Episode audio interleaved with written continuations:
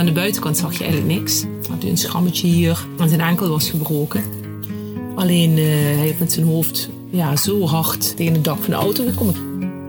Een uh, puinhoop aan zijn hoofd. Dit is Manja de Lang. Ze is de moeder van de 23-jarige Rodi Schiffelus. Die stierf nadat hij met de auto van zijn stiefvader in de greppel in Nederweert eind belandde. Manja zag op Limburgse nieuwsites de grijze gecrashte auto en ze wist meteen: dit is mijn zoon. Je luistert naar de podcast Project 46, een onderzoek van de Limburger naar de verkeersdood.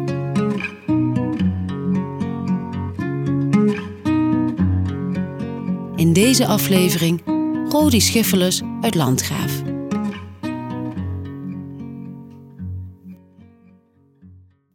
Het is een zware dag geweest. Na lang overpeinzen heeft hij de moed verzameld om zijn moeder te vertellen over een incident dat hem al jaren dwars zit. Iets dat hem wakker houdt s'nachts, waar hij moeilijk mee kan leven. Rodi, 23 jaar, heeft gedronken als hij zaterdag 13 oktober zijn verhaal bij zijn moeder wil doen. Hij heeft een terugval nadat hij voor de tweede keer in Zuid-Afrika is geweest om te herstellen van zijn verslaving. Zijn moeder wil er later over praten, zegt ze, als hij nuchter is. Die nacht, als hij thuiskomt van een bezoek aan vrienden, pakt Rodi stiekem de Audi van zijn stiefvader Ger en de bankpasjes van zijn moeder. Hij heeft dan wel geen rijbewijs, maar hij vertrekt toch naar Nederweert, naar zijn vriendin. En um, is daar aangekomen, is binnen geweest, hebben ruzie gemaakt. Hij is uh, weggereden uh, in een uh, behoorlijke verwarde staat. En um, is toen, en waarschijnlijk heeft hij heel hard gereden, is hij uit de bocht gevlogen, min of meer, in de grappel beland. En ik weet het niet, meter of twintig door de lucht gevlogen volgens mij met de auto. En toen uh, ja, daar terechtgekomen. En uiteindelijk is hij het ochtends om uh, acht uur gevonden.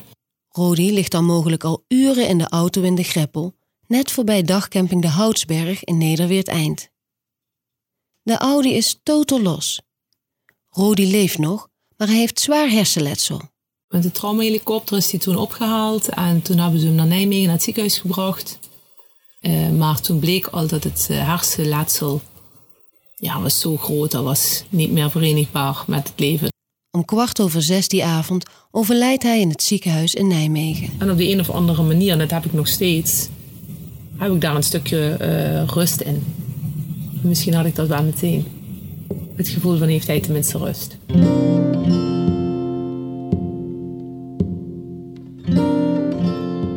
Die fatale zondagochtend ziet Manje allerlei appjes van Rodi's vriendin voorbij komen. Of Rodi misschien thuis in Landgraaf is. Welk kenteken de Audi heeft. Manja heeft haar ogen nauwelijks geopend of daar is dat nare gevoel dat ze herkent bij zichzelf. Toen eh, dacht ik, o jee, ja, het is niet, niet oké. Hoe gaan we dit weer overleven? Als Manja beneden komt, ziet ze dat de inhoud van Rodi's tas ligt verspreid door de keuken. Zijn tas, zeg maar, die hij mee had genomen, die lag hier door de keuken. En Ger zegt, de auto is weg. En toen dacht ik, oei. Ook Manja's bankpasjes zijn weg. En dus de auto van Ger, Manja's partner. En toen dacht ik, ik ga gewoon de nieuws-app openen. Dat heb ik in de afgelopen jaren zo vaak gedaan. Het ochtends, weet je, dan was hij niet thuis en dacht ik even kijken of, ik, ja, of er niks gebeurd is. En eh, toen zag ik als eerste zag ik die foto. Die foto. De foto van de donkergrijze auto in de greppel. Volgens mij stond er zelfs al 23-jarige bestuurder van een auto. Ja, Rodi was 23. En ik zag het en ik zei tegen ja, ja, dat lijkt me niet. Na het zien van het bericht op internet wacht Manje een paar minuten op een telefoontje van de politie. Maar als dat niet komt, belt ze zelf naar het bureau om te zeggen dat het waarschijnlijk haar zoon is die daar in de greppel ligt. Ik baalde aan die, aan die politieagent, die wist wel meteen waar het over ging. Dus ik zei van ja, zo en zo ben de moeder van Rodi. En ik zie nou net dat, uh, ik zie dit op, de, op het nieuws. En uh, is, is het Rodi? En toen zeiden we ja. Ja, god ja, ja, het is inderdaad Rodi. De jongen in het nieuwsbericht is dus inderdaad Manja's zoon. En het gaat niet goed met hem, zegt de agent aan de telefoon. Hij raadt Manja aan zo snel mogelijk naar het ziekenhuis in Nijmegen te gaan, waar Rodi naartoe is gebracht. Maar de agent vraagt ook of Manja nog even wil wachten op de agenten die naar haar op weg zijn. Het duurde dus gewoon echt 50 minuten aan voordat ze hier waren. Ja goed, ze zijn ze even naar binnen gekomen, maar wij konden meer vertellen dan dat zij konden vertellen. Ze wisten echt helemaal niks. Ze konden alleen vertellen dat er een ongeluk was gebeurd, maar niet hoe het op dat moment met Rodi was. Gewoon niks. Manja werkt de agenten snel naar buiten. Ze wil meteen naar Nijmegen. Ook haar ex-man, zijn vrouw en hun oudste zoon komen naar het ziekenhuis. Maar Rodi komt niet meer bij. Hij sterft een paar uur later.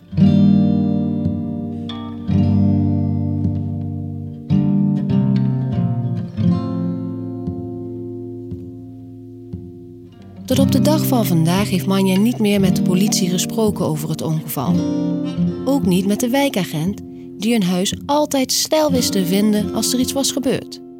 Die heeft hier in het dorp heel veel met politie te maken gehad. Natuurlijk, wijkagent, weet je wel, want die ging hier altijd. En ook die man heb ik gewoon nooit meer gezien, terwijl die elke keer als er wat was stond, ja, snap, snap je, stond hij op de stoep. Een proces verbaal krijgt ze nimmer onder ogen. Manja wilde ooit nog achteraan, want ze zit nog steeds met vragen. Wat had hij daadwerkelijk gebruikt die nacht bijvoorbeeld? Hè? Hoe laat is het daadwerkelijk gebeurd? Weet iemand dat?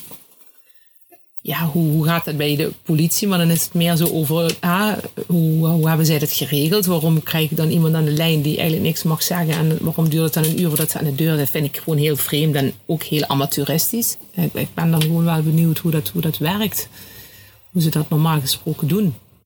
Al die vragen. Ze brengen Rodi niet terug, maar toch.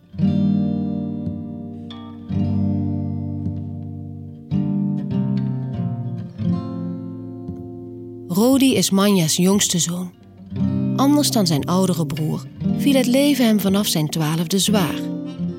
Na de scheiding van zijn ouders kwam hij in aanraking met wiet en alcohol. Hij werd onbereikbaar voor ze, een vreemde. Iemand op wie ze geen grip meer hadden. Toen hij 15 was, werd hij tijdelijk uit huis geplaatst. Een jaar later nog eens en op zijn zeventiende nog eens. Rodi bleef een gevaar voor zichzelf, maar ook voor zijn ouders. Manja voelde angst en dreiging. Het ging gewoon niet meer met hem. Het was bijna zo'n, eh, ik moest altijd denken aan een soort kamikaze-piloot, weet je wel. Iemand die zo gewoon 100 km per uur op de afgrond afrende en dan ja, zo van, oké, als je me kunt pakken, dan kun je me raden, maar ik ga mezelf niet uh, raden in ieder geval zo. Haar kleine jongen. Van binnen zo gevoelig. Rodi had een klein hartje. Hij durfde alles, maar was tegelijkertijd ook heel kwetsbaar. Manja weet nog toen hij voor het eerst ging voetballen en dat niemand naar hem mocht kijken. Als iemand keek, dan ging die gewoon, heeft, is hij echt de eerste drie keer rende die gewoon weg. En niemand mocht naar weet zo. Dus, hij, dus was altijd heel dubbel. Aan de ene kant stoer, aan de andere kant heel klein mannetje. Aan buitenkant en binnenkant, dat strookte niet echt met elkaar. Voelde Rodi zich goed, dan waren daar de dromen. Dan was hij breed geïnteresseerd in de natuur, in houtbewerking, in koken. De tuin waarin Manja zo graag zit, zou hij opknappen. Hij wist alles van planten en bomen. En als hij goed in zijn vel zat, wandelde hij graag. En uh, had heel veel dingen die hij leuk vond. En uh, ja, alleen ja, dat, dat, dat, komt niet tot ontwikkeling, tot, ja, maar tot een bepaalde hoogte. Op het moment dat hij rust had en zich goed voelde, kon hij daarmee bezig zijn. Maar, maar dat was niet zo heel vaak. En dan was daar ook altijd de vraag wat hij toch moest met zijn leven. Wilde hij wel leven? Ik altijd de vraag van, wat is eigenlijk de zin van het leven? Waarom, waarom moet je eigenlijk leven? Wil ik eigenlijk wel leven? Weet je wel, dus dat, dat was altijd heel erg, ja, heel erg dubbel. Manja weet dat hij wel eens speelde met de gedachte er een einde aan te maken. Maar aan de andere kant was hij ook gelovig. Je krijgt het leven, dus wie ben jij om het zelf te beëindigen, zei hij wel eens.